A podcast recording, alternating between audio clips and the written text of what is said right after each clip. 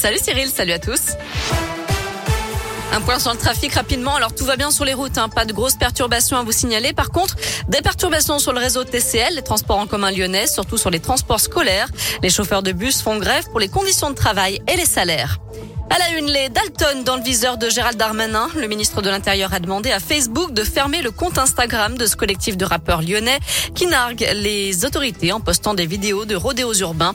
La demande a été répétée ces trois derniers jours, mais pour l'instant, le réseau social n'a toujours pas répondu. Je rappelle que plusieurs Dalton ont déjà été interpellés et un autre a été mis en examen vendredi pour complicité, cinq jours après l'escalade du grillage de la maison d'arrêt de Lyon-Corba.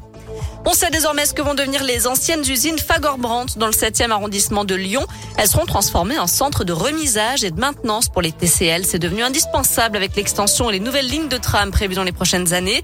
Le site qui accueille aujourd'hui des artistes et des festivals fermera fin 2023. Ensuite, pour des travaux, début des travaux en 2024 et d'ici là, la métropole de Lyon tente de trouver un lieu pour accueillir les nuits sonores et le Lyon Street Food Festival. Pour ou contre le téléphérique à Lyon, la concertation sur le projet de transport par câble entre Lyon et Francheville commence aujourd'hui et va durer jusqu'au 15 février prochain.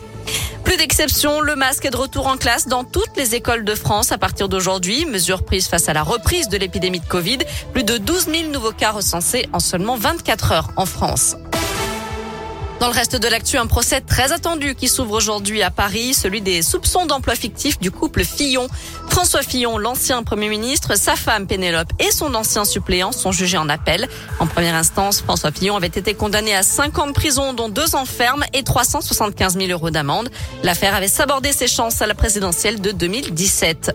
Une mauvaise nouvelle sur les routes de France, la mortalité a augmenté en octobre, 14% de plus par rapport à la même période en 2019. C'est la première fois d'ailleurs que ça arrive depuis le début de la crise sanitaire d'après la sécurité routière. Au total, 294 personnes ont perdu la vie sur les routes en octobre, soit 37 de plus qu'en octobre 2019. Les infirmiers anesthésistes en grève pour la deuxième semaine consécutive. C'est toujours l'opération bloc-mort dans les hôpitaux. Aux conséquences, l'activité opératoire tourne au ralenti depuis la semaine dernière. Ils demandent plus de reconnaissance.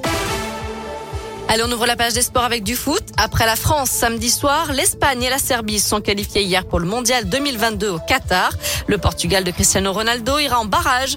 Les Bleus joueront, eux, leur dernier match de qualification, donc sans enjeu pour eux, demain soir en Finlande. En foot féminin, les Lyonnaises ont écrasé les Parisiennes 6 buts à 1 hier soir à Dessine dans le choc au sommet du championnat de France féminin. Les filles de l'OL prennent donc seules la tête du classement avec 3 points d'avance. Voilà pour l'essentiel de l'actu. On jette un œil à la météo pour cet après-midi. Pas de grand changement en vue malheureusement. On va rester dans la grisaille. Ce sera encore bien bien nuageux. Les températures varient entre 7 et 10 degrés. Mais la bonne nouvelle, c'est qu'il n'y aura pas de pluie a priori.